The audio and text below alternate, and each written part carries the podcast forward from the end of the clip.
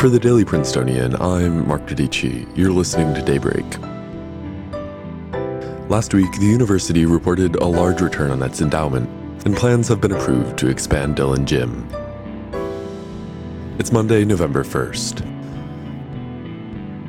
On Friday, Princeton's Office of Communications announced that the university endowment earned a forty-six point nine percent investment return over the past year. It's currently valued at thirty-seven point seven billion dollars, keeping its place as the third largest in the Ivy League behind Harvard and Yale. On Friday, President Eisgruber praised the work of the Princeton University Investment Company, or Princo, which manages the endowment, for the returns. As it stands, the endowment covers sixty-six percent of the costs of running the university. For comparison, only six percent is covered by tuition. Similarly, large investment returns were seen across the Ivy League, which in some cases have prompted changes to institutional policies. For example, Brown University announced that they'll eliminate tuition for students whose families make under one hundred twenty-five thousand dollars per year. Princeton has not publicly announced any similar plans. You can find more coverage of this year's endowment returns in Gabe Ruber's piece at daily princetonian dot com. You've probably noticed construction while walking around campus this semester, as demolition is well underway on the old art museum and has forced many walkways in the center of campus to close.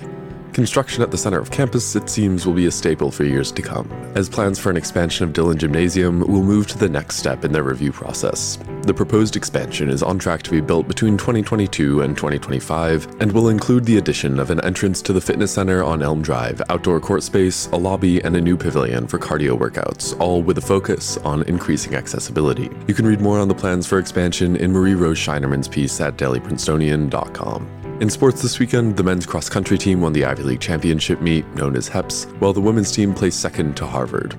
Our football team stayed undefeated, traveling to Ithaca where they beat Cornell handily.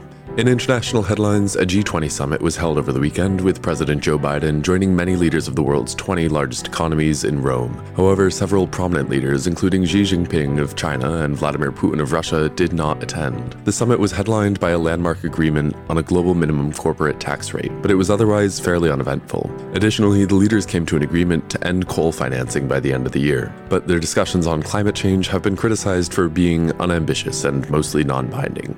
In Princeton tomorrow, plan on another cold but clear and sunny fall day with a high of fifty-eight degrees around four p.m. That's all for Daybreak today. Today's episode was written by Maddie Lostad and Eli Costa, sound engineered by Jack Anderson, and produced under the one hundred forty-fifth Managing Board of the Prince. Our theme was composed by Ed Horn, class of twenty twenty-two. For The Daily Princetonian, I'm Mark Dedici. Happy November and have a wonderful day.